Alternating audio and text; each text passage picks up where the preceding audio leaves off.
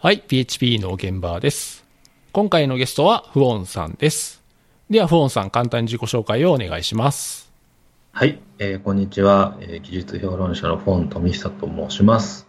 えっ、と、僕はですね、1999年に今の会社の技術評論者に入社して、えーソフトウェアデザインという雑誌の編集に配属されました。で、それからまあ20年、今年今21年、22年目になるんですけれども、まあ、雑誌、書籍、ウェブで今電子出版といったところでの出版物に関して企画編集といった部分を、えー担当して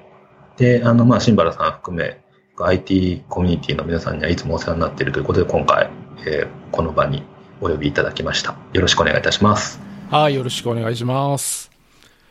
えーこのポッドキャストでですね、公式のハッシュタグとして、ハッシュ PHP 現場というのがあります。なので、この配信を聞いたですね、感想とかご要望などあればツイートをお願いします。はい。ということでですね、あの、実は前回の収録がですね、あの、ペチパー会議っていう、うまあ、カンファレンスのイベントでのですね、あの、公開収録やったんですけど、それから2ヶ月経ってですね、なんか、えらく世の中が変わってしまってですね、今から考えるとですね、あの、セッション会場でみんな集まってし公開収録するっていうのはなんか、あすごい、すごいなんか変わったなっていう感じがします。いや、本当そうですね。で、ちょうど多分あのタイミングで、そうですね、久々にお会いして、今度よかったらみたいな、少し雑談もできて、今の場がありますし、本当2ヶ月でこんなに変わるんだっていう、と、びっくりですね。そうですね。フォンさんは最近お仕事はもう家からやってるんですか？えーっとですね、うちもまあ完全ではないんですけども、原則在宅という形で、あとまあ輪番で、どうしても業務で出社しなきゃいけないケースとかもあるので、あのフルではないんですけども、テレワークは推奨になってきてますね。で、まあ、はい、そういう形で今やってます。割とこう、あの、出版社さんの仕事って、あの、リモートでできるものが多いのかなとなんとなく印象はあるんですけど、そうじゃない仕事っていうのは、まあ、あの、そうですね、基本的に例えば企画から原稿をご執筆いただいたものを見て、編集して構成するっていうところの、まあ、デジタルで完結する部分ですね、オンラインで。そこはもちろん進めようともできるんですけれども、例えばじゃあ印刷物にするときの色の見本をチェックするであったりとか、あとまあ、これ IT 界で今すごく GMO の熊谷さん人にあの話出てるハンコですよね、契約書のハンコの話とか、まあ、あとやっぱりバックオフィス系はどうしても今決算時期であったりするので、どうしてもそこは難しい部分は正直僕あるかなと思ってます。はい。ただ、いいいい意味で、あの、僕は、なんでしょう、まあ、出版業界を古い産業とするならば、そういったところも、このテレワーク含めて、働き方が変わるきっかけには今なってるように感じてますね。そうですね、本当うん。いや、僕もそれすごく感じてて、あの、なんですか、特にぼ僕の場合は、もう開発がメインなので、基本的には、あの、リモートワークできるし、今も、あの、もともとですね、今もというか、もともと、えー事務所には毎日行ってるんですけど、でも一人事務所で、で、あの、普段お客さんところの開発はリモートでもともとやってたんで、それを家に持って帰るだけなんですけど、でも、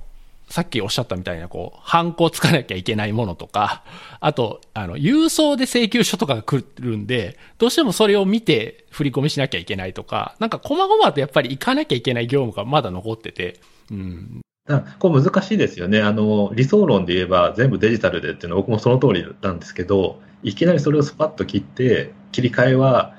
まあ、やれる人もいるんでしょうけど、まだ100%では難しいのかなっていうのは正直、現実問題はちょっと感じてしまいますね。そうですね。変えたい、変えたくないったら変えたいっていう方ではありますけども。はい。まあだから行かなくて済むものは家でやって、どうしても行かなきゃいけない時だけ行くっていうような感じで。そうですね。そうですね。はい現実現実的には。うん。まあ、確かになんかこれをきっかけになんかいろいろ変わっていきそうだなっていう流れはすごく感じてるので、あの、まあ、すごく今ね、あれですよね、家にこもってっていうのはすごくみんな大変な時期ではありますけれども、それをその先として捉えたときに、良い形にしていけたらいいなとは思いますね。そうですね。うんうん。はいうん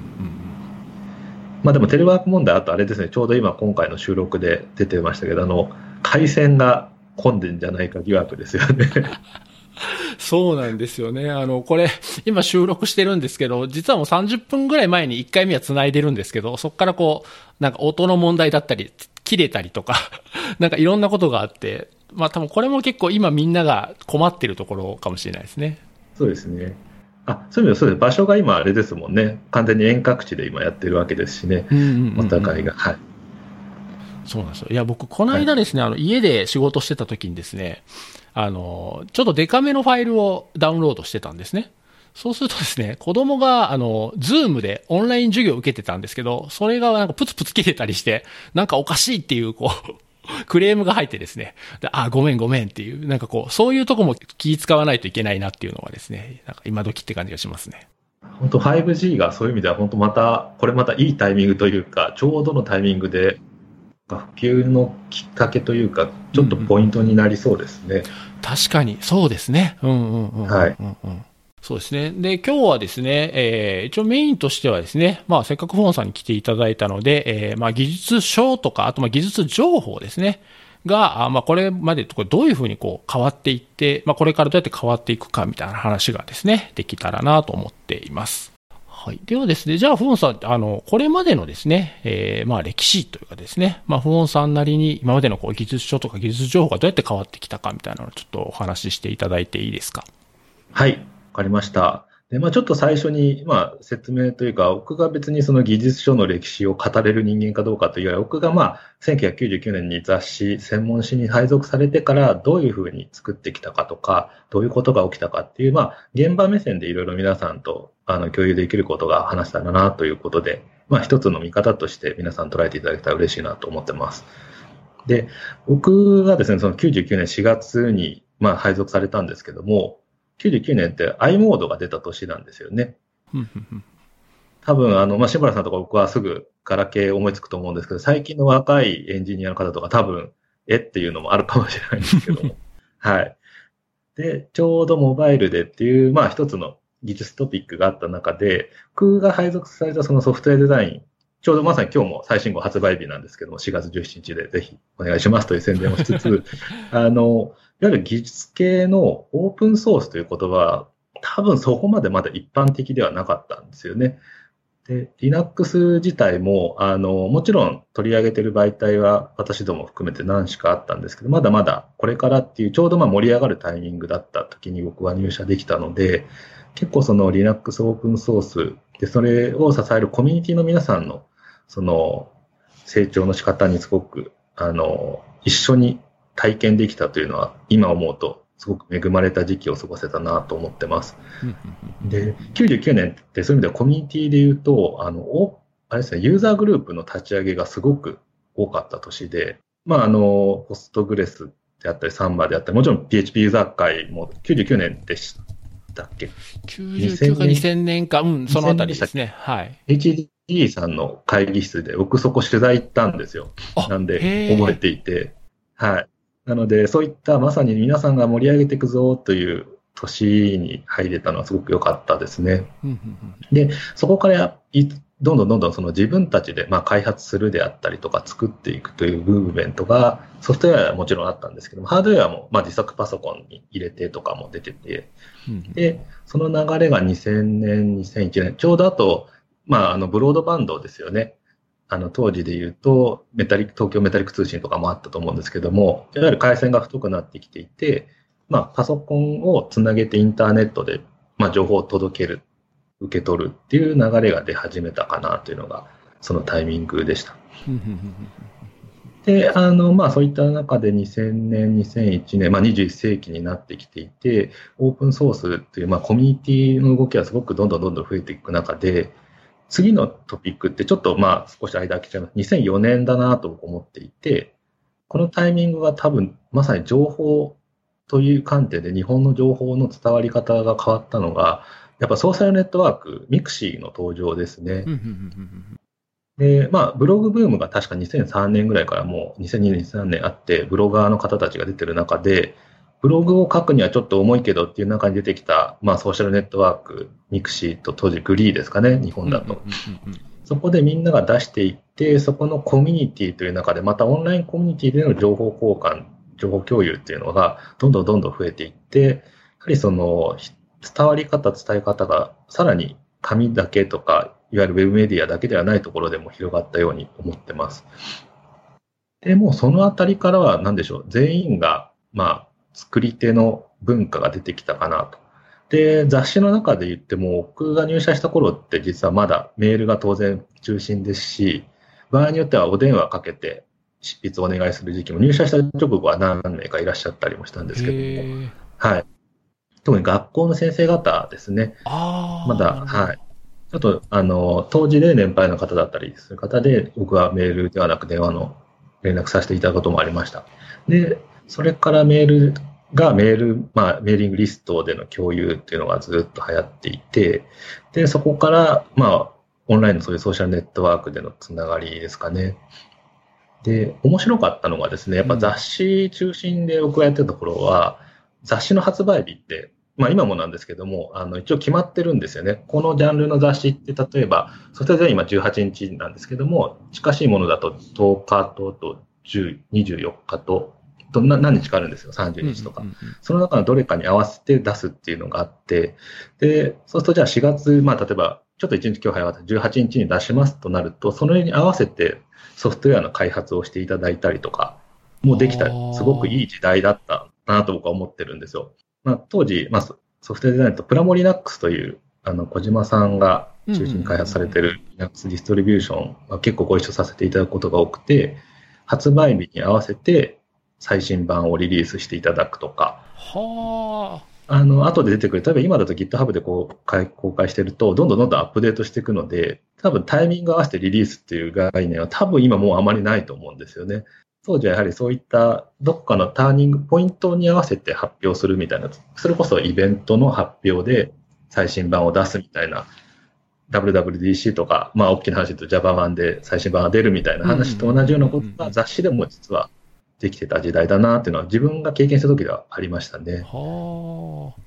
すごいですね。ちょっと今じゃ考えられない感じですね。雑誌の発売日に合わせてソフトウェアのリリースのタイミングも合わせるっていうのはそうですね。なんで結構難しいのが、当然あの紙の印刷物なので、データを印刷所に入稿してから、印刷製本発売まで大体2週間とかあるんですけれども、その間に何かが変わってしまったりとか、まあ、回あったセキュリティホールが出ちゃった時とかですよね。はいはいはいはいはいはい。で、さらに当時そこまでまだブログとかが流行ってなかったので、オンラインでのフォローアップもそこまでしづらかった時代でもあるので、まあそういったちょっと難しさとのバランスをこう経験したのが2000、そうですね、4年、5年ぐらいまでは多かったですね。それやっぱりそれだけ、その時代は雑誌の影響力も大きかったから、そのソフトウェアのリリースタイミングを合わせるっていうようなことになってたってことなんですかね。そうですね。あと専門誌が、まあ、あの、当時、ちょうど99年から Linux という名前を付けた雑誌が増えてはいたものの、やっぱりそこに出ているっていうことによる、なんでしょう。誤解をすれば多分、その、公式的な、あの、コミュニティ主導ではなくて、外部のメディアも取り上げているというところでの、まあ、信頼感を相互で補完し合えたんではないかなと僕は思っていて、まあ、この雑誌に載ったからいいとか悪いとかっていう話ではないんですけれども、雑誌に載ったということが一つの、まあ、形には伝わりやすかったんではないかなと思いますね。はい。いや、確かにそうですね。 Linux 系の雑誌読んでましたもん、当時やっぱり。そうですよね。本当にあの時はいっぱい出てきましたそれこそ Linux ディストリビューションがすごく多くて、うん、それだけで特集組めたぐらいですからね、一つのディストリビューションじゃなくて、全部のディストリビューションをちょっとずつ紹介するっていう特集も何度かやりましたし、はい。そうほんで、あと雑誌に CD ロムとか DVD とかついてるじゃないですか。そのメディアを使って、その Linux ディストリビューションを自分の PC にインストールするとかってやっぱりやってたんで、そういうのはやっぱりこう、まあ回線もね、当時そこまであの、太くなかったんで、ダウンロードするとやっぱ時間かかっちゃうから、メディアがついてるっていうのはやっぱりプロモーションとしてもすごく大きかったんだろうなと思います。はい。で、あとその後で言うと2000、えっとですね、2年だったかな、あの 1CD Linux というですね、あの、オートブートして、そのまま立ち上げて Linux がっていうのがあって、その、それもうちやった時やっぱり反応は良かったですね。で Linux の楽しみ方って自分で設定して、コンパイ、あの、あれですね、環境を作ってっていう楽しみがあって、それとは別に、多分アナコンダのあれですね、インストーラーが出てからはもう Windows 的にどんどん入れていけるっていう手軽さが出てきて、今度その上で Windows 同じアプリ、 Open、OpenOffice みたいなものが出てきてっていうのがあったんですけど、その次に今度 1CD で入れたらすぐ起動できるみたいな、そういった Linux 自体の動きもちょっと面白かった時期でありますね。はい。で、おっしゃる通り、あの、メディアのそのサイズ感というか、紙の情報量が限られている中で、フロック CD つけると、まあ、DVD だったら4.7ギガとか入るわけで、やっぱりそこに入ってくる情報の何でしょう、文字ではなく、情報の質と、まあ、大きさが増えたっていうのも、この本当に10年で一気に爆発的になりましたね。で、次のエポックメイキングは僕2006年、7年ぐらいかなと思っていて、まあ、Web2.0 ブームで AJAX がっていうのがサービス的にはあったんですけども、個人的にあの動画が結構ですね、流行り始めたのが6年、7年ぐらい、モバイル動画を手軽に上げれるようになったっていうのがすごくあってですね。で、それが僕の中で印象のことで、 mixi 動画、もう今サービスなくなっちゃったんですけども、ガラケーで撮った動画を上げてそのまま公開できるっていうのがあったんですよね。でそうするとやっぱりその、ちょっとした場所行った時に、こんな雰囲気ですよとかがお伝えできて、で、僕なんで覚えてるかっていうと、サンフランシスコの Java 湾行って2007年の時に、それでちょっと Java 湾の会場を映像を上げたんですよね。ただすごくまず自分の周りのそういう方たちからの反応すごく良くて、じゃあせっかくだからってちょうど GeoJP の立ち上げの直後ぐらいだったんで、コンデジで撮った、もうすごい画質の悪いのでも、とりあえず雰囲気でってやった時に、やっぱりすごく反応が良くてですね、多分今だったらもう当たり前にできる話だったんですけど、ウェブの情報が映像も手軽にできるようになったっていうのは多分この2007年ぐらいからだったんじゃないかなと思ってますね。はい。どんどんどんどんリッチになっていくっていうところですね。で、あと2007年っていうと日本でもう一つはツイッターブームの最初のブームの時ですね。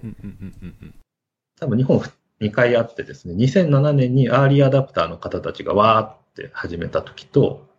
2009年にあの広瀬香美さんと勝間さんがヒビヒヒという、まあ、志村さんは多分覚えてるかなと思うんですけど。懐かしい。はい。その2回あったと思うんですけども、はい。で、そうすると今度あれですね、つぶやくっていうところから、とにかく早く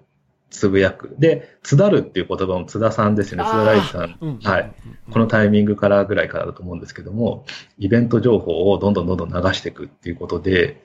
結構その自分たちのような情報を伝える側も、どういうふうに伝えるかとどうまとめるかが、この、まあ今もう12年、3年前になりますけども、ぐらいから実は変わり始めてたんだろうなと思います。で、まあその先はもう本当に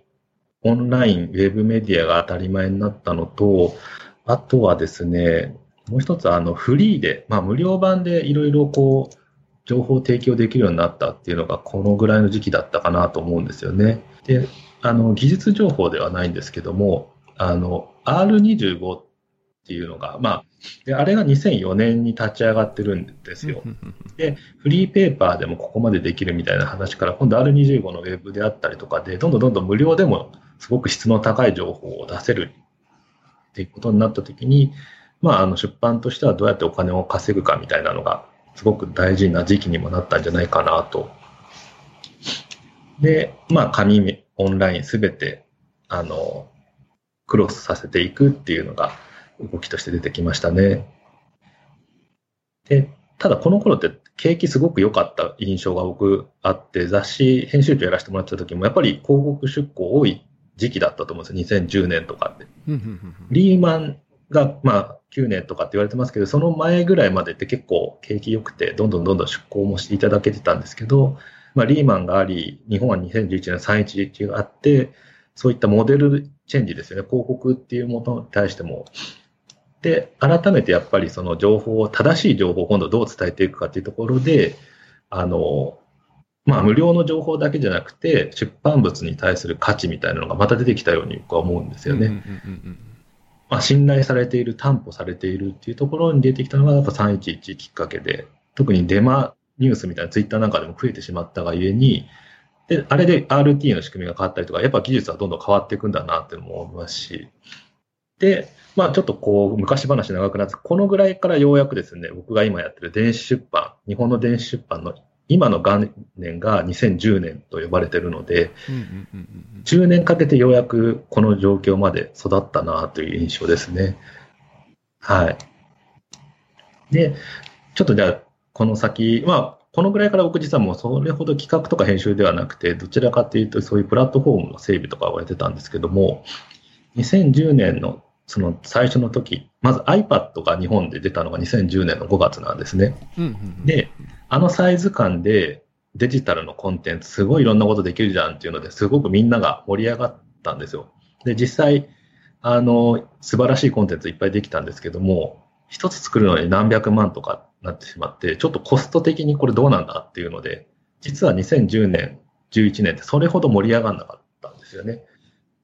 で、日本で電子出版が盛り上がったのって2012年に、僕はあの楽天のおかげだと思っていて、楽天コボがですね、いわゆる今の大手電子書店の中で、皮切りでスタートしたのコボが最初だったんですよ。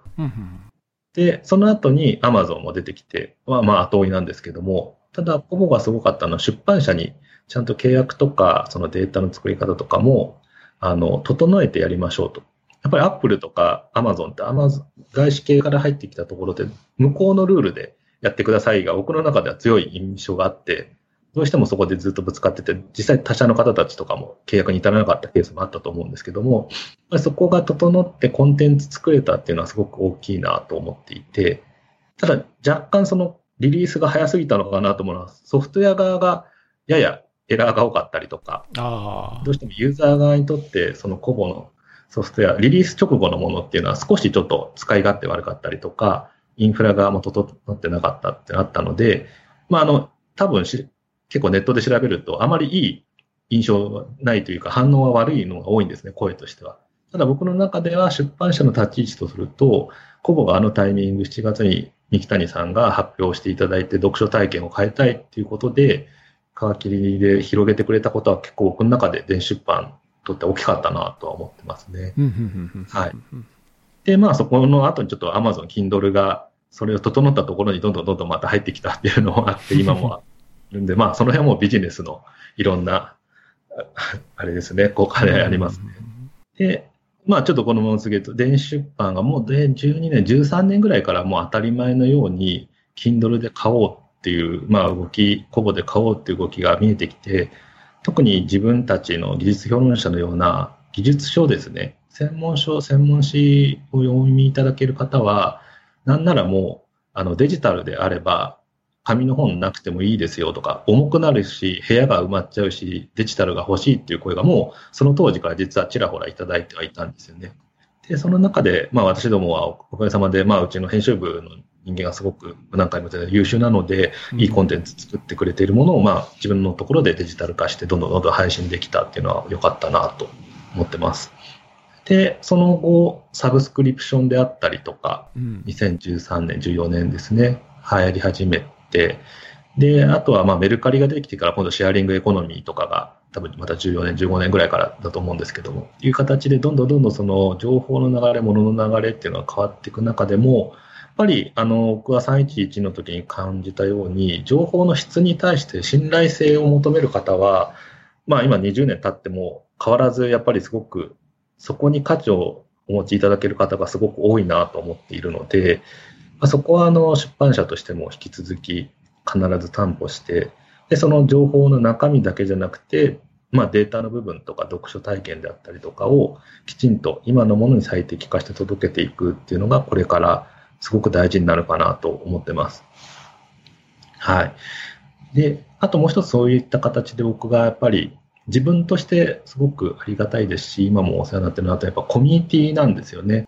で、ちょっと先ほどお話したように99年、2000年のユニあユーザー会ブーム立ち上げとかを経験させていただいて、いまだにお付き合いさせていただく方が多いですよね。で、そういった中で、そのコミュニティでのその、まあ、ソフトウェアだったりサービスの盛り上げ方って、僕が電子出版の会、今立ち上げてるんですけども、すごく参考にさせていただいていて、あの、同業他社で、なんでしょう、悩みを打ち明けて解決していくっていうスタイル、すごくいいなと思っていて、みんなで同じものを解決するぐらいな、誰かが解決したら、それはまあ活用しましょうと。で、その先でより良いものを、例えば読者であったり、コンシューマーの方に届けていくみたいなスタイルが僕はすごくいいなと思っていて、僕でも結構それ衝撃的だったのが、大学が、僕ちょっと話飛ぶんですけど、工業大学芝原工大というところで、結構先輩方にメーカーとか多かったんですね。うん、で、まあ、学会とかでの情報共有があっても、あの、いわゆるイベントの形のような形で、例えば、自動車メーカーでトヨタとホンダのエンジンのこの部分の技術情報を公開し合うとかって、多分当時は僕が学生の頃なかったんですよ。でも、あの、いわゆるオープンソースとかそういったソフトウェアのコミュニティって、何か新しいものを開発するとすぐ公開をして、発表して、それをみんなが使ってって、どんどん広げていくっていう、なんかこれはなんかすごいなと思って、で、電子出版でもなんかそれができるんじゃないかなっていうのはまさにあって、立ち上げた時にやはりその当時 EPUB の作り方とか、契約周りとか、自分たち出版社が経験したことがないことを始まっちゃってるので、みんなで考えて、どういうふうに進めるのがいいかっていうのは、できるようになったなっていうのはありますね。なんかすごく話がいろいろ発散しちゃったので、まあ、その情報の伝え方、作り方という意味で、やっぱりメディアの変遷ですね、紙で、ウェブで、まあ、音声、映像、いろいろある中で、まずそこの部分は変わってきてはいるものの、変わらないなと、やっぱその情報に対する質と信頼性の重要性は全く変わってないですし、これからももっと大事になっていくかなと思ってますね。という感じが、ちょっとざーっとまず話させていただきました。うん。ありがとうございます。いやそうですね。なんかこう、俯瞰してこう、ざーっと見ていくと、なんか面白いなと思うのは、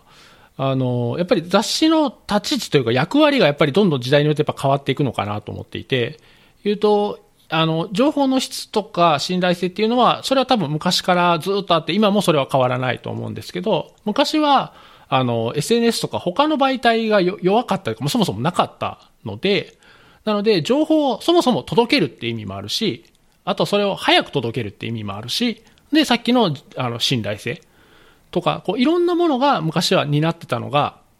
時代によってやっぱりその辺がこう SNS とかもっと早い媒体ができたりとか、あといろんな人が発信できるようになって、そこがどんどんこう減っていって、あれ雑誌どうな、雑誌というか技術書ってどうなるのかなと思ってたけど、やっぱりこう311あたりとか、まあそうやってこう、やっぱりみんなが出してる情報って必ずしも正しいものばっかりじゃなくて、まあその発信してる人の当然ね、考えとか、あのバイアスもあるんで、だから、なんかそれをやっぱり誰かがちゃんと担保したものを、しかもちゃんとまとめた形で出してくれるっていうのはやっぱり大事っていうのが、こう、どんどんこう時代によって変わってきてるっていうのが面白いなと思いました。そうですね。で、あともう一つ付け加えるとすると、まあ今自分が雑誌の編集やってないんで、あくまで読者側の目線ですけども、まあ、これだけ情報量が多いと、全部追い切れる、すごい難しいと思うんですよね。そういう時にまとまった情報とか、ここの部分を読んでおくと、俯瞰できるとか、その限られた時間の中、リソースの中で、自分が知りたい情報をある程度、で、深掘りしたい時は、まあ、紙だったりデジタルだったり、いろんなものを触れて人に会ってもいいんですけども、まずその最初の起点となる、まあ、地図みたいな位置づけとしてのま雑誌であったりとか、まあ、まとめのメディアですよね。まあ、これからますます、まあ、キュレーションメディアが出た時ですよね。グノシーとかスマートニュース出た頃ってやっぱり言われてた通りで、情報が多すぎるので、ある程度まとめてほしいっていうのは多分、読み手側にはすごく強いんだろうなっていうのは感じてますね。そうなんですよね。なんかこう、新しいこと始めるときって、まあ、例えばその言語なり、えー、何かソフトウェア触るでもいいんですけど、やっぱり、あの、もちろん公式のマニュアル読むとかもちろんそれも大事なんですけど、あの、例えばもうすでに本があるんだったら、本を足がかりするっていうのは、実は結構効率良くて、っていうのはやっぱり本書くって結構なやっぱ労力がいるし、書いてる人もいろいろ調べて、いろいろ作って試して、それをこう読みやすい形に編集して、ちゃんとものとして出してくれてるんで、なんかそれは使わない手はないかなとは、それはいつも思いますね。そうですね。その最初のきっかけとしてぜひ使っていただけたらすごく嬉しいですね。はい。まあ多分その辺の編成はこう僕ら読み手側もやっぱり時代によってこう変わっていくっていうか、僕もだからやっぱりこうブログとか、そのウェブの情報、技術情報がものすごく増えた時は、やっぱこう雑誌も読まなくていいんじゃないかなとか、やっぱ思ってた時もあったんですね。ですけど、やっぱりこう、まあ、先ほどおっしゃってたみたいに、まず情報量が多すぎるとか、そもそもこう、例えばちょっと情報が古すぎて全然今自分がやりたいこととは合ってないとか、まあそもそも間違ってるとか、まあそういうことがやっぱりいっぱいあるので、っていうのを経験していくと、あ、やっぱりこう本とか雑誌とかっていうのは、なんかこうある程度のこう担保されてる、ある程度信頼できるっていうのは、これはやっぱすごい大きな価値だなと思います。そうですね。あともう一つ、ちょっとこれは僕だけなのかもしれない。多分、この年代的にすごく感じるのが、今のその40代中盤から50代の方って、いわゆるインターネット黎明期を、日本の黎明期を知ってる方たちが僕多いと思うんですね。特に IT 系で関わってる方。そうすると、まあ、本を書くでもいいですし、作るでもいいです。発表する方たちが、ある意味、作る側と作り、使い手側が同じ立ち位置で、自分たちがより便利な世界を体験したいから頑張ろうの世代だと思うんですよね。で、今のじゃあ若者たちがそうかっていうと、僕ちょっと違う部分もあるかなと思うのは、整った部分は当然あると思いますし、あと自分たちが、例えばじゃあ20代の時と比べて、ここまでインターネットが当然なかったものもあって、普及してなかったわけですよね。うん、なので、アナログデジタルの議論で僕ぶつかるなと思うのは、多分片っぽしか知らないと当然なっちゃいますし、じゃあ、両方知らなきゃいけないかって別にその必要もないですし、うん、あの、まあ、よく僕ネタではモデムの話をよくしてて、あの当時、つながるまでのあの P が 突然重くなるみたいな、まあ今もそうなんかもしれない。そういったところを、ああ、いうのが懐かしいし、ああいうのがあったから今があるんだよって、ちょっと飲みの席では言うにしても、じゃああれを体験させるべきかっていうと、あんなストレス溜まることはみんな体験したくないわけで、いいものはいいでいいと思うんですよね。だからそこの部分の差はすごく、なんでしょう。まああの、一緒に合意する必要はなくて違いがあるっていうのをお互い認識しておけたら、そういう世代間ギャップとかは、なんかいい形でクリアになっていくのかなとは思います。そうですね。なんかこう、両方知ってるから俯瞰して見れるとか、その変遷で、なんだろう、えっ、ー、と、媒体とか届ける、その手段は変わっても本質はなんだっけみたいなとこが見えるっていう利点もあると思うんですけど、若い人は逆に昔のことを知らない分、その昔のこと、ね、そうです、先入観ないんで、新しい発想ができるっていうか、多分昔のこと知ってると、どっかで昔の何かにやっぱり引きずられてる部分があると思うんですけど、それが全くなくて、そういうしがらみなく考えれるっていうのは、一つなんか大きな特徴っていうかメリットですよね。いやでも本当、これだけ世代超えてコミュニケーション取りやすくなったのは、すごくいいなと思いますね。うん。はい。まあ、そんな感じでこう自分の仕事を振り返りつつ、今を迎えていて、そうですね。まあ、これからどうなっていくか、ちょっとじゃあ仕事の話とかもしてみましょうか。うね、はい、はい、お願いします。なんかまあ、あの、ちょっと少しお題もいただいた面白いところと辛いところっていうのをいただいたんで、なお、面白いというか、僕、これ本当役得でずっとこれは自分の中で一つ宝だなと思うのが、うん、あの、サンマイクロシステムズというですね、会社が、もう今なくなって、オラクルに買収されてなくなってしまったんですけども、まあ、当時 Java のイベントとかですごく僕お付き合い、講演させていただいていて、で、まあ、Java の父と言われているジェームス・ゴスリングというスーパーハッカーエンジニアがいらっしゃるんですけども、でその方に3時間のワンオンワンインタビューさせていただいたことがあるんですね、サンフランシスコ、ベイエリアで。で、結構その向こうの広報でも、まあ、ゴスリングってそういうイベントでエンジニアと話すの好きなんだけど、メディアの前でこう話すの嫌いだからって言われてて、すごいドキドキしながらも、まあ、ちょっといろいろ僕はずっと追わせていただいたっていうところと、まあ、アジアに向けての発信もさしたいっていうので呼ばれたときに、いまだになんか僕の中ではこういう経験はそのソフトウェアデザイン含めて技術史に関わって続けてきたことのちょっとメリットだったなとは思っていて、で結構続けてるメリットはいまだにも感じてるんですよね。その俯瞰した情報が、まあ僕が99年からっていうのもあるので、その時期から一応技術出版社に居続ける人間って、まあ何人もうちの会社も言いますけど、なんかこういった立ち位置でたまにイベント出たりするってなると、一気に数が減ってくると、最近 MC とかで呼ばれるケースがすごく増えてですね、振り返りとか、あと、まあ、いろんな言語とか、プロダクトの、まあ、いわゆるキーパーソンの方とか、トップエンジニアの方がパネリストの時の、まあ、ちょっとこう、箸休め的に僕がマイクを コントロールしやすいっていう、まあ、年齢的にも含めてやりやすいっていうのが、すごくこの3年間では増えたなっていう印象があって、これはなんかすごく今の仕事というか、今の仕事を続けてて面白いところだな、ですし、役得だと思ってるんですよね。僕は全然コードは書けないんですけども、そういったコードを書ける皆さんとお付き合いできるっていうとこはなんか、いいですし、まあ、あの、もしそういった今メディアに興味のある学生さんとか、まあ、ちょっとそういった若い方でいたら、こういう進め方っていうのももしかしたら働き方として今後出てくるのかなってちょっと思ったりはしてますね。エンジニアにはなれないんだけども、エンジニアの近くで仕事をするっていうのができるのは。で、逆に言えばこれが裏返しで辛いところの一つでもあるんですけど、はい、自分がまあ、開発はできないので、どうしてもその濃い話とか深い話になっていった時についていけないわけですよね。で、こういう企画を書いてくださいとか、こういうのどうでしょうって言った先の多分すごく細かな部分で、よくその細部に神が宿るじゃないですけども、そういったところは、まあ、どうあがいても僕はエンジニアじゃないのでわからないのはやっぱ辛いですし、だからこそそれをどう楽しみに変えていくかみたいなのは、なんか僕は基本的にポジティブシンキングに考えちゃうんですけども、それはありますね。うんこれでもずっとそういう技術書とかに関わってると、まあ、あの、ご自身で開発はされないとはいえ、当然知識はいろいろ入ってくるし、すごく詳しくなってると思うんですよ。そうなると、自分で開発してみようかなとは思わなかったですか？なんかですね、僕そこら辺がなんかもう怠け者なのか、そういうのもできる、まあもうナンバーワンの方たちが周りにいっぱいいると、お願いしちゃおうってなっちゃうんですよ、ね。ああ、なるほど。ビールおごるからちょっとやってじゃないんです まあちょっと冗談ですけども、まあ、はいはい、立ち位置として、まあそこに目指す自分というよりは、今自分ができることをやることで、相乗効果広げていけたらいいなっていう、なんかすごくいい方に捉えてはいます。ただまあなんかサービス開発できたら面白そうだなとかいいなっていう気持ちは常にありますね。はい。それなんか趣味でやったりとかもしないですか？そうですね、学生時代にパール書いたりとか Java 書いたりはしてたんですけど、研究で。Java1.0 とかのもう時代なんですけど。はいはいはいはい。はい、なんで、もうそういうレベルで、家では全くそういうのはないですね。はい。なんか不思議なもんですけど、ただ、そういった方たちと僕会って話したりするのがすごく好きなので、それはなんか性格的に良かったなと思ってますね。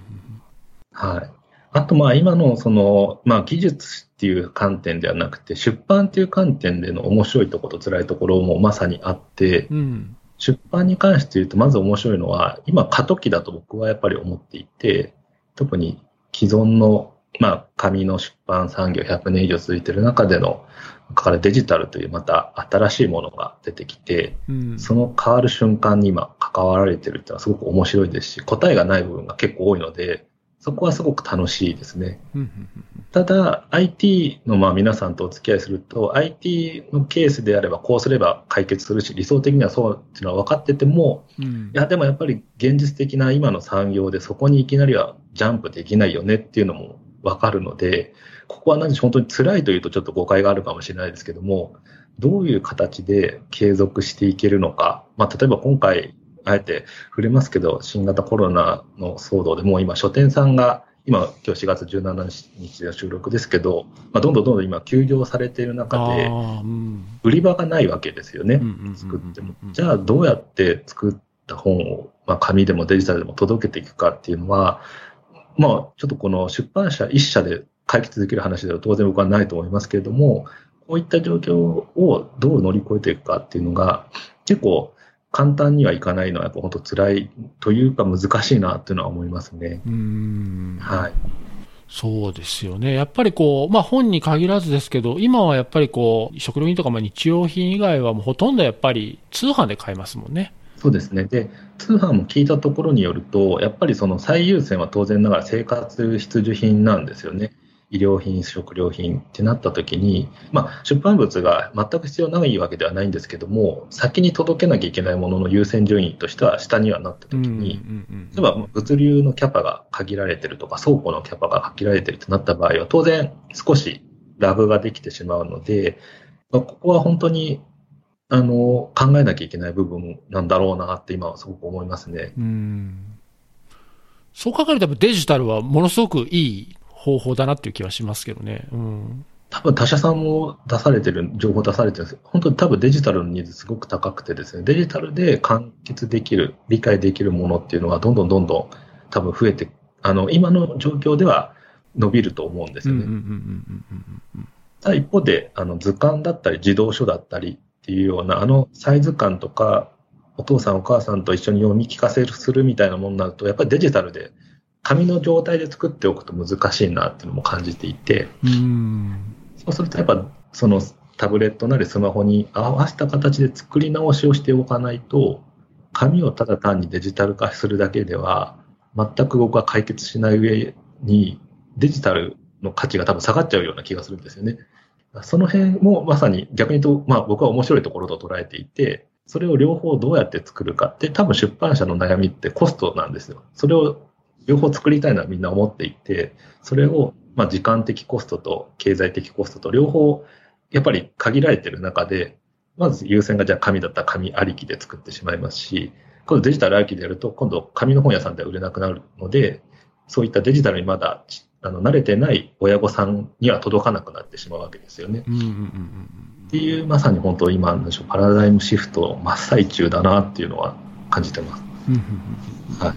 そうですよね。でもまあ昔に比べると端末を持ってる人、それこそタブレットとか持ってる人もだいぶ増えたのは増えたし、あと、今あの、そのオンラインで授業をするとかっていう学校とか塾とかもやっぱ増えてきてるんで、まあこういうご時世なんで、そういう意味ではなんか本もデジタル化していくっていうのはなんかどんどん進んでいくかなと思っていて、で、まあ考えるによっちゃさっきのあの、若者と、なんだろう、こう、歴史重ねた人との違いみたいな感じで、デジタルありきっていうか、デジタルが最初の起点として考えた本っていうのが、なんかこれから出てくるのかな。今ってやっぱり紙がメインで、それをなんかデジタル化するみたいななんか流れなのかなって、僕もなんか書いて書くのに関わってるとき、やっぱりなんとなくそういう流れをすごく感じるので、なんかそれが逆転していくんじゃないかなとは思ったりするんですけど、そんなことないですかね。あ、でも僕もまさにそれだと思っていて、結構僕毎年ちょっとまた自分の話になっちゃうんですけども、年始にですね、電子出版の展望を、技評 JP でコラム書かせていただいてるんですね。で、その話をですね、2017年とか18年に実は僕もしていて、あ、2016年です。2016年に紙ありきの電子出版っていうのが僕の中で実はある意味成熟したなと思ってきて、で、それはもう引き続き伸ばしていきたいんですけど、多分逆に言うと紙ありきの電子出版の限界ってもう4年前とかに少し見え始めてたように僕は思うんですよね。うんうんうんなんでデジタルありきとか、あと逆にまあ発売だけでも今うちがやってるデジタルファーストで先に電子版だけ出してしまうっていうのも、ある意味僕電子のあの要は物理的制約を除いたメリットだと思うので、そういったところからどんどんどんどん電子を起点にしたビジネス、まあ、あの出版というよりは出版ビジネスがこの先、特に今回の新型コロナ騒動を含めて、僕は変わらざるを得ないかなっていうのはちょっと感じてますね、個人的には。そうですよね。まあさっきの辞典とかの話だと、やっぱりデジタルに、デジタルありきで考えたら、当然アニメーション入れようとか、音入れようとかって話に多分なると思うんですよね。だからそこは紙ベースのものをタブレットにするから、なんかこう、見づらいとか、固定レイアウトだと見づらい、その端末がちっちゃいと見づらいみたいな話になるんですけど、デジタルが先で考えると、多分紙ではできないこともいっぱいあるんで、そうですね。なんかその辺もこう変化していくのかもしれないですね。で多分これから先、僕なんかよりももっとデジタルネイティブ、デジタルファーストの世代が出てきたときに、初めてそっちから考えて紙もこうっていう意見が出てくるかな。どうしても僕はまだまだ紙ありきから入ってしまう。もう体に染みついてるので、そこの部分が世代的にも変わってきてくれる時期かな、2030年に向けてはあるように思いますね。あとさっきの教育の話もまさにその通りで、今もうオンライン教育、オンライン教育は、まあまあ、エドテック含めて言われてるんですし、僕も仕事で今やってるんですけども、高校生に授業を教えたり。だけど、やっぱり何ができないかって、結構先生方がついていけないってよく言うんですよ。あ使い方がわからないとか、例えばオンラインのコラボレーションでも、今回のスカイプのこういうハンガーあスカイプミーティングみたいなのもそうですけども、複数名にじゃあ何かやり取りするってなった時に、設定がどうするとか、仮に繋がらなくなったらどうしたらいいんだろうみたいなところって、やっぱりあの、上の世代ほど絶対数としてはできない方が僕は多いと思うので、そのあたりを、まあ、どう賄っていくのかなっていうのが、逆に言えば技術で解決していけたらすごくいい世界が見えてきそうな気がしますね。うんうんうんうんはい。まあ今、だから先生方によってあれですね、黒板書いていて、あの、ノートを写経させるっていう時期、まあ、多分柴田さん僕もやったと思うんですよ。はい学生時代。うん一生懸命書いて先生が書くのが早い先生だと、ああ、消されちゃったよみたいなのがあったと思うんですけど、今は僕の知り合いはもうスマホで撮らせるっていうんですよね。ああ、なるほど。で、なんなら後でパワポで配っちゃって、そこが大事、イベントと一緒ですよね。後で資料をお配りするので聞いてくださいとか、どこがポイントなのかみたいな、とか、例えばライブコーディングするみたいなのと同じで、どんどんどんどんその、書き写させること以外のところに教育っていうのが、教育現場でも僕は出てきてるのを、まあ、いくつか聞いてるので、まあ、デジタル化というか、新しいスタイルの教え方が出てくるんじゃないかなとは思ってますね。はい。ところで、ちょっといろいろ話が飛んでしまってあれですけども、はい。いやいやいや、これはでもなかなか面白い話ですね。はい。うん、と、そうですね。まあ仕事の話で言うと、やっぱ、まあ出版そのもので言うと、やっぱりその商業出版と個人出版の話っていうのは、まあどうしても避けられないところというか、まあ電子出版出た頃からもずっと言われてるので、このあたり逆に志村さんなんかはあれですか、あの、もう実際取り組まれたりされてる感じですか？えっ、とね、僕の場合は、まあ、その個人出版とかのブームが来る前に、あの、運よくその商業誌、まあ、さんもそうですし、商業誌を書く機会をいただいて、どちらかとそっちで書いてきてたので、書こうかなとも思いつつ、まあでも原稿書かなきゃいけないしなとかで、なんとなくこう機会を逃してきたっていう感じなんですけど、やっぱりこうでも商業誌の原稿とかをまあ書いた経験とかも考えると、なんかこう、個人出版で出すプラットフォームがこんだけ広がってくると、商業誌で出す意味合いって何なんだろうっていうのはやっぱり考えることがあってですね。っていうのは、もちろん、えー、さっきのその信頼性の部分もそうですし、当然編集が入って読みやすくしていただいたりとか、まあ、指摘が入ったりとかも大きいし、あとはやっぱりこう、チャンネルですよね。その、訴求する力はやっぱり商業出版ので出す方がやっぱり大きいので、そっちの方がまあいろんな人に読んでもらえるっていうのはすごく大きいなとは思うんですけど、個人出版の場合は、まあ、言うとこう自由に書けるし、スピード感もものすごく早く出せる。先ほどちょっとお話あったと思うんですけど、紙だとどうしてもやっぱね、時間がかか、いろんな工程があるから、まあしょうがないんですけど、時間かかっちゃう。だし、その、その時間がかかることもそうだし、そのスケジュールを切る、切る人が、いろんなステークホルダーがいるんで、書き手だけの当然思いだけでそれは決まらない。いろんなやっぱり事情があるじゃないですか。それが今個人出版の場合は自分でそのタイミングも決めれるから、なんか個人出版で出すっていうのもなんかありなんじゃないかなとはずっと思ってはいます。そうですね、多分そのスピード感が一番の差ではありますよねっていうのはすごく僕も感じていて、うん、その中でまあちょっとあえてまず最初出させて、新原さんと電子出版でやらせていただいた、はい、あのベイグラントの電子版、あれ、いつでしたっけ、2014年、5年ぐらいでしたっけ？まあそれぐらいですね。うん、はい。あれ確かもう本当2週間でしたっけ？そうなんですよ。あれがね、僕は電子書籍が出たのはあれが多分最初だと思うんですけど、ものすごい速い、あの、スピード感でパッと出せたので、あれはすごくなんか驚きましたね、やっぱり。あ、すごい、電子書籍にしたらこんなに早く出るんだって。2013年ですね。2013年ですか？はい、そんな前なんだ。で、多分依頼、ご依頼したのが9月とかの頭で、9月12日に出てるんで、はいまあ、2週間弱ですよね。そうなんですよ。はい、ああの時ね、確かね、もうもう一個別のムック本かなんかを一緒にやってて、そっちはもっと何ヶ月か前から原稿書き出したんですけど、最終的に出たタイミングがほとんど一緒だったんで。そうですね。ちょうどあの頃 Git ラボで編集でもトライアルしてた時だったので、ぱりいい経験させていただきま、やっぱりご執筆いただけるスピード、執筆スピードの速さがまずあっての上なんですけども、出版側として構成からその製本、まあ、いわゆる EPUB 化までをすごく短縮できたのは、形としてすごく良かったなとは思ってますね。で、それがまあ、ただ、うちはたまたまそういうのができる仕組みがあって、インフラがあったっていうだけなんですけども、ただやっぱり一出版がやってた話から今やっぱりおっしゃる通り、個人出版のプラットフォームがすごく増えてると思うんですよね。で、ブースであったりとか、あの、まあ、他にもいろいろある中で、まあ、ご自身で作ってそのまま公開もできますし、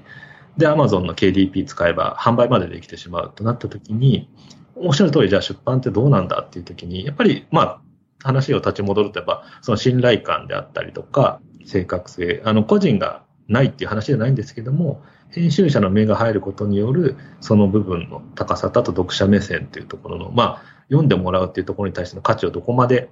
やっぱりこう感じていただけるかどうかはこれからますます大事ですし、加えて、僕はまあ編集離れてからすごく痛感するのが、今こう自分の社内含めて社外でも、編集者ですごくいい本とか売れる本作れてる人間ってぱり売り方もうまいなと思うんですよね。うん。著者の方と組んで売るケースもあれば、編集者自身がもう表に出て、自分がこういうのやりましたっていう人もいますし、だそうなってくると、編集、エディトリアルの部分にプロデュースっていう、まあ、部分も入ってきていて、自分が雑誌に入った20年前と比べると、その編集者にこう求められる技能はすごく変わってきてるな。ああ、はいで、そこがまず一つ変わってきていて、なので、まあ、個人出版が増えていくこと自体が悪いとは全然思ってないし、ただまあ出版社としてそれになってしまうと出版社は何なんだになるので、それは自分たちで考えなきゃいけないんですけど、ただ、個人出版がこう出てきて、みんながそこに行った時に、編集者が簡単に、あ、あの人書けるからお願いしようよみたいな世界が、うん果たしていいのかなっていうのは、と、すごく僕の中で葛藤はありますね。ああ、なるほど。はい。手軽に作れてしまうとか、一緒に本を作るって当然されるんですけど、もしですよ、その、あ、この人も書けるし本持ってるから、とりあえず整えるから売らせてよみたいな風にはなりたくないなとは思ってるので、まあ多分ならないとは思うんですけども、ちょっと個人出版でもし懸念するとなるとそこの部分がちょっとあるかなと思いますね。ああ、なるほど。そのなんかこう、まあ、どっちから見るかにもよるかなと思っていて、書き手からすると、そういうきっかけを、が欲しいために個人出版に出してる人も多分いると思うんですよ。その、商業誌で書きたいっていう人は一定数やっぱりいてて、その中でもでも、どうやったらその書き手になれるかってわかわかんないですよね。僕もやっぱりそうなるまでは全然わかんなかったんで、なんか書いてみたいなとは思ってても、どうしたらいいかわかんない。っていうのが、今だとその個人出版で何か出せば、もしかしたら誰か、その出版社の人の目に留まるかもしれないみたいな気持ちを持ってる人はいると思うので、その、編集者の方が個人出版のやつを見て、あ、この人に依頼しようっていう流れは、まあ、どういう心持ちでやるかにもよると思うんですけど、な決して悪い方向ではないかなとは思ったりします。そうですね。ちょっと僕、なんかすごく偏ってる見方になっちゃったんで、ちょっと申し訳なかったんですけど、まあその通りの部分はすごくあります。で、あと今の補足で言うと、多分20年前のその技術書に関わらず、いろんなジャンルの雑誌がいっぱいあった時代だったので、ある意味雑誌が登竜門で、そこでまず書くことによって名前を出して、書籍につながるっていう流れが、多分10年ぐらい前までは結構いろんなジャンルの出版物で多かったと思うんですよね。で、雑誌がなくなってきて、例えばそういう、なんでしょう、なんとか大賞みたいな雑誌ごとにやってたものがなくなってくると、登竜門すらがなくなってきてる中でのプラットフォームってすごく大事ですよね、個人出版。で、例えばノートって分かりやすいなと思うんですけども、今ノートに書いておくと、すごく目につくと僕は思うんですよ。やっぱあと技術系だったら Qiita だったりとか、うんまあ、そういう場があるっていうところはすごく大きいですし、そこを常にウォッチしていくっていうのは大事かなと思います。まあ、当然イベントもそうですし、で、それがまあ、うまく合わさったのは一つ技術書典かなとは思うんですよ。うんうんうんはい。ただ一方で技術書典をその草刈り場にしちゃうのは果たしてどうなんだろう。まあ、なってないと思うんですけど、なんとなく、すみません、僕、あまり行ったことがない人間がいると想像だけになっちゃうんで、あれですけど、はい。ですね。なんかその辺は、これからのその個人出版というか、まあ、アウトプットのスタート位置は、当然個人から出ていく中でのプラットフォーム側がどうつながっていくか。で、ただ単に中抜きするための出版社になってしまったら当然意味ないので、うんまあ、書き手の方と一緒にどうやって広げていく、伝えていく、売っていく、まあ、特に多分ビジネスという感じでどうやって売るかっていうところとどうお戻しするかがやっぱりないと成立はしないと思いますので、すごく大事かなと思ってます。なるほど。でも、なんか、なんとなくこう、僕はだから割とこう、個人出版から商業誌に流れっていうのは、まあ、いくつか実際そういう本もありますし、なんか割とこう、今書き手になるにはいい道なのかなと思ってたんですけど、なんか、そう、そうではない面もあるよっていうなんか見方は、なんか、不音さんならではっていうか、やっぱ業界にいる人ならではの視点なんだろうなってすごい思いました。ああとその、ただ作るだけで、ただ売るだけだと POD とか本当に今いっぱいあるので、多分、すごく形は整えられるので、その先をどう広げていくかっていうところは大事かなと思いますね。はい。まあ、それは多分個人出版と商業出版関わらずだと思います。はい。いや、でも本当にすごい世の中になったなと思います。あの、自分の学生とか入社した直後からと比べて、入って初めて出たソフトウェアデザインに自分の名前が出た時すごく嬉しくてですね。ああ、うんうんうんうんうん。一番特に一番最初ですよね。で、あ、こういうふうにで街の本屋さんで売られてるっていうのは当然当時、僕実家からその時通ってたんで親とかにも見せたりしてたんですけど、そういうのを考えると、今それがもうすぐできてしまうっていうのは、やっぱ技術って社会を豊かにするなっていうのは、すごく痛感してますね。ああ、確かに。そうですね。僕もだからた、初めての本がやっぱ出た時は、本屋さんに何回も見に行きましたし、なんなら、たまたま何回か行った時に、目の前でそう書いた本を立ち読みしてる人がいた。はい、そう声かけたくなりましたもん。わかります。はい。それ、いや、書いたんですよ。そうそうそうそう。はい。うん。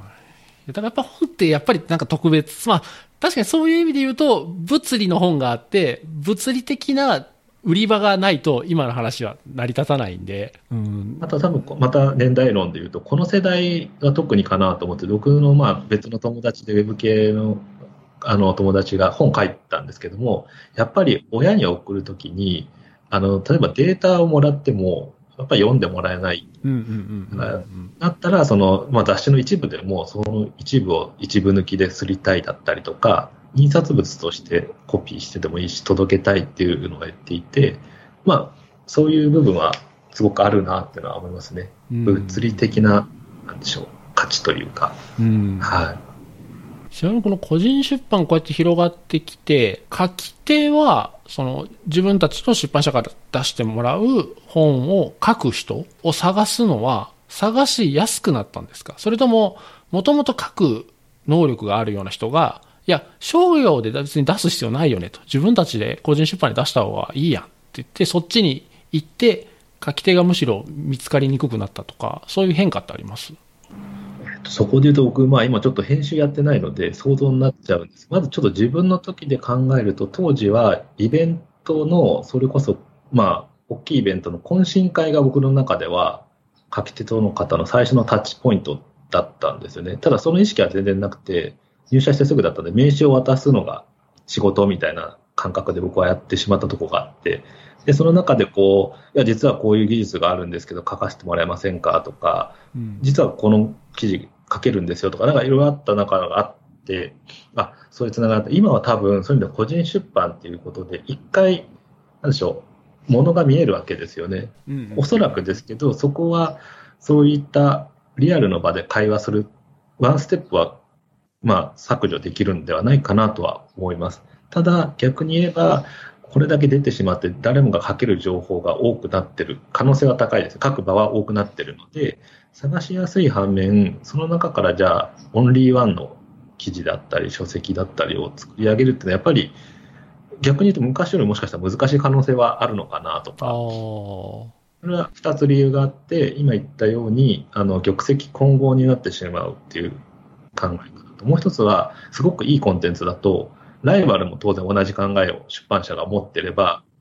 今度そこでの、今度あれですよね、競争が始まってしまうので、そういう意味では多分昔で僕がイベント行ってた頃って、あまり他の出版社の方いなかったんで、あの、これも名前出してもいいです。オープンソースカンファレンスで、あの、ビギネットの宮原さんに会うたびに、いや、あの頃の本さんって入れ食いでしたよねっていうことを言われていて、まあ、行けば特集が一本組めるぐらいな、誰かしらとこう、会えてたので、確かにそうだなとは思いますね。はい。だから多分あの見つけやすさでいうと見つけやすくなってるなと思うんですけど出版物に持っていくにはもしかするとちょっと僕はやったことないんで想像ですけど難しくなってる時代かもしれないですね。あとはあのさっきのもう一回雑誌に戻った時にやっぱり当時雑誌がブームを作る、まあ、今もブームは作れるんですけど起点としての雑誌っていうのがスケジュールがあっていついつに発売して例えばリリース最新バージョンリリースみたいなのができた時代を考えると今の雑誌とかでそういったブームを作るっていうのも、すごく昔以上に、なんでしょう、考えてやらないと、まあ、何月号がいつ発売した瞬間に何か新しいものがボーンって出すこと自体が、もうウェブでどんどんどんどん進んでいってしまう時代なので、特に技術系は。そのタイミングで合わせて何かお祭りというか花火を上げるっていうのは難しいかもしれない反面、それができたらすごく面白いですし、うん、インパクト大きいんだろうなっていうのは思いますね。はい。まあ、でも本当出版もそうですし、そうですね、情報ですね、情報の届け方がこれからどうなっていくのか、あの少しまた門外観であくまで視聴者視点ですけど、最近芸能人が YouTube やってるじゃないですか。はいはいはいはい。あとあとテレワーク的な自宅からのとか、あと星野源さんとのコラボとかがどんどんどんどんできるようになってくると、いやなんかもうあの、多分テレビっていうそのあり方もそうですし、うん。オンラインに情報を乗っけていくっていうこと自体が、作り手がどんどんどんどんそれを使いこなせるようになってるので、今までそこを支えてた人たちの仕事がある意味、すごく変わらざるを得なくなってるようには思うんですよね。いわゆるプロデュースする部分が、クリエイター本人が自分をプロデュース、セルスプロデュースできるようになってきてるので、うんうんうんうんうん多分個人出版の話も多分そこだと思う。セルフね。うんまあ、エディトリアルができるかどうか、セルフプロデュースができるかどうかっていうのは結構大事ですし、ただ本を作るではなくて、どう出してどう売るかみたいなところまでが、この先変わっていくのか変わっていかないのかっていうのは考えながら自分たちも仕事しなきゃなとは思いますね。うんうんうんはい。あとまあこれは個人的によく聞くのは、編集者がいると締め切りをつっついてくれるので、書きやすいっていう方は、あの自分で書こうと思ったけど、やっぱり自分で決めちゃうと、特に本業がある方の場合はそういう方が過去10人以上いましたね。はい。ああ、それはすごくわかる話ですね。確かに。あわかりますあと雑誌の連載だともう月間で連載組むと、スケジュールがそれで組めるっていう話も、大体この10日ぐらいになると、ああ、やらなきゃなとか思ないるほど、なんか、なんかそれでなんか月のスケジュールを決めてたっていう人も過去いらっしゃいましたね。ああ、なるほど、なるほど。そうですね、そのこの辺もそうです、タイムスケジュールもやっぱり変わってきて、ウェブになって24時間365日出せるがゆえに、どういうタイミングでやるかとか、まあ一時流行ったあの元旦に記事を公開するっていうのを、技評 JP でもやってたんですけども、最近はもうやってないんですけど、やっぱりあれも一瞬の、まあ、盛り上がりではあったんですけど、元旦でみんなが、まあ、あまりそういう技術情報の新しいものがないときに出すといいんじゃないかっていうのでやってたのが、まあ、5年ぐらい前までやってたんですけども、今もう普通にそういった GitHub 上でのやり取りだったり、キータに記事が上がったりとか、あんまし関係なく出てきてるので、それだけでももう変化ですよね。うん商業メディアと個人メディアの。はい。で、まあ今この2020年でこういう話してますけど、これがじゃあ2025年でどうなってるかとか、2030年でどうなってるかとか、またお話できたらすごくいいなと。そうですね。はいうん。特にまあ今年はね、いろんな意味でこう大きな変革の年になりつつあるんで、5年後とかだいぶ変わってるかもしれないですね。そうですね。いやー、面白い。いえいえであと本当あれだったんですね。この話最初あった時は、PHP 関西でしたっけ？フェチコンの。うんうんうんもし枠が5時間取れたら行って話しようみたいなのもあったんですけど、ちょっとこういうご時世なので、どこかで公開トークみたいなのをいろんな方をお呼びしたりできたらまたいいですよね。確かに確かに。はいそうですね。そうやって普通にイベントができる日常がね、また来ればいいですけどね。はい。うんじゃあですね、えー最後にですね、あのーまあ、この配信聞いてる方でもですね、あの技術本を書いてみたいとか、記事書いてみたいっていう方って多分おられると思うんですよ。はい。そういう方が、じゃあ実際に書くチャンスをもらうにはどういうふうにすればいいかっていうのを、なんか、不穏さんなりにアドバイスするとしたらどういうことがあります？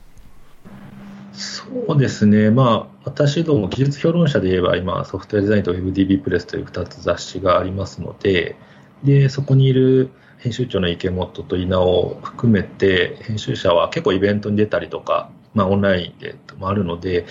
まず何かあればお声掛けいただくでもいいですし、おそらく、まあ、あの IT 系の会社にお勤めになられている方だと、もしかしたら知り合いが書いてたりとかするのであれば、そこを通じて、まあ、何かしらご連絡いただければ、そこをきっかけとして一つ進められるかなっていうのはあります。うんあとは、まあ、あの、もう本当に持ち込みじゃないですけども、あの、ツイッターアカウントとかに名刺を飛ばして、こんなのどうでしょうみたいな投げていただくでもいいですし、まあ、もちろん私もツイッターとかやってるんで、その紹介、どこまでつなげるかわかんないですけど、そのはできますし、まずはその、やっぱりアピールの部分ですね、うん。その個人出版まではいかないにしても、プレゼンスとして自分がこういうことをやってますっていうのが、すごく出していただけると、出版社、編集者の人間っていうのは、すごくそこに目をつけさせていただきやすいので、うん。はい。なんで、あとはまあ、ずっと、あと僕の、これは個人的な感覚ですけど、同じテーマをずっと続けている方とか、アウトプットされている方っていうのは、すごく僕は興味深くてですね、なんで、その同じテーマをずっと、それが最新情報をずっと追ってるでも別にいいんです。中身が変わってても。何かその行動として続けているものがあると、すごく目につきやすいのかなと思ったりしてますね。あとどうしてもやっぱ技術系の情報は今ウェブでも探しやすいですし、オンラインコミュニティでもやり取りしてるので、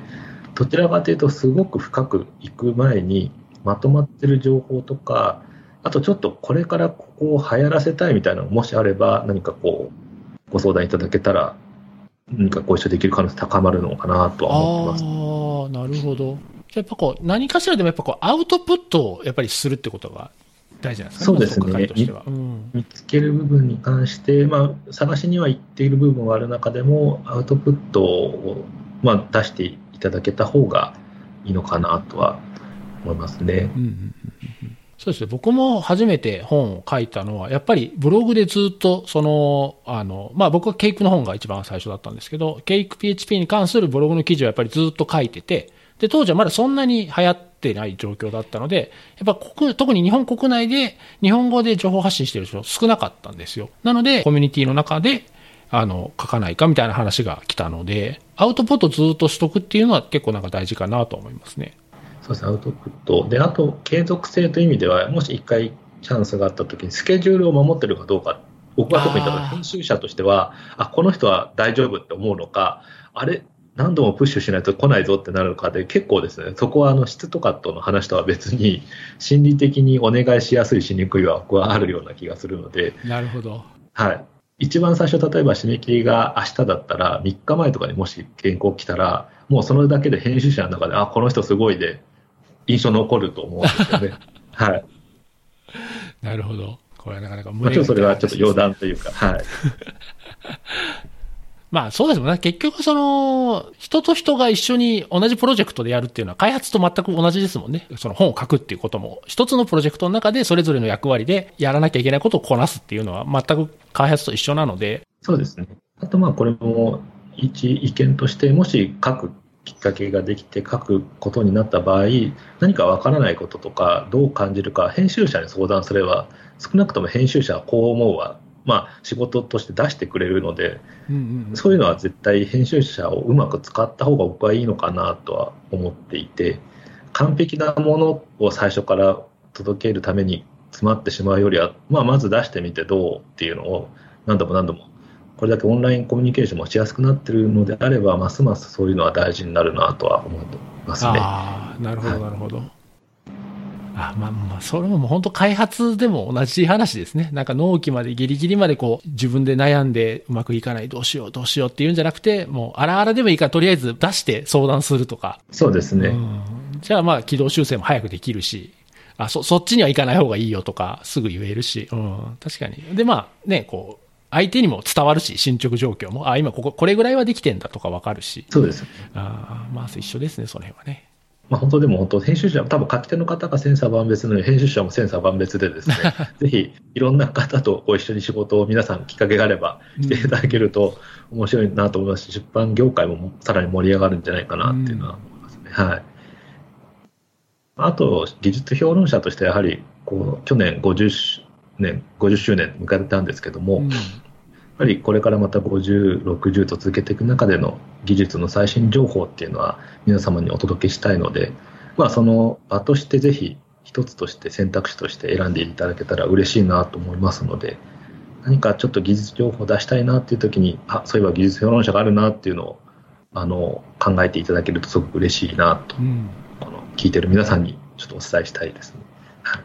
ありがとうございます。そう僕ね、あの、技評さんのあの電子書籍でいつもすごく嬉しいのは、リフロー型でちゃんと出てるのがものすごく嬉しくて、まあこれ多分固定レイアウトとリフロー型っていろんな考え方があるんで、まあどっちがいい悪いは人それぞれなんでしょうけど、僕個人的にはリフロー型がやっぱ嬉しいんで、あの、どの本も出てるのがすごく嬉しいです。あ、ありがとうございます。一応まあそこを僕立ち上げからですね、こだわりがあって、基本的に技術書はリフロー型でっていうのが、やっぱりウェブの感覚もあるので、ちょっとここ難しいのは、レイアウトを意識した書籍だとやりづらいのも分かる一方ですけども、やっぱりデジタルだからコピーできたりとか、デバイスによって読みやすくする。で、アマゾンももともとそのポリシーだったんですよね。これ言っちゃっていいんで言いますけど、ただ、日本はコミックがこれだけ売れてしまったので、コミックってリフルを作れないんですよ。あ、そうのままだそうですね。うんうんうん反面が。なんで、反面そのままなので、固定型もありっていうので、今固定型も増えてはいるますし、うちもまあ実際出してるんで、あんま偉そうには言えないですけど、可能な限りこれは逆に出版社の方が聞いてたら、まあ時間をかけてでも僕はリフロ型を残しておいた方が、電子出版のこれからにつながるように思うので、ぜひやっていきましょうっていうのは感じますね。もう本当おっしゃる通りです。うんもうぜひリフロー型でお願いしたいです。まあいろんなね、事情があるとは思うんで、うん、うん、そうですね。まあでもやっぱり読み手としては、うん、リフロー型がすごくありがたいですね。はいえーじゃあですね、えーそろそろいいお時間になってきたので、この辺りにしたいと思います。本さんなんか最後にお話ししておきたいこととか大丈夫ですか？そうですね、まずは本当に今は皆さん、うちでちょっとこう耐えて、今度またパーッとみんなで表出れたらいいなというのを、まあ、このタイミングの収録なんで、あえてちょっとコメントとして残しておきたいなと思いました。確かに、そうですね。うん。はい。じゃあですね、えーと、今回の収録はここまでにしたいなと思います。今回のゲストはフォンさんでした。フォンさんどうもありがとうございました。どうもありがとうございました。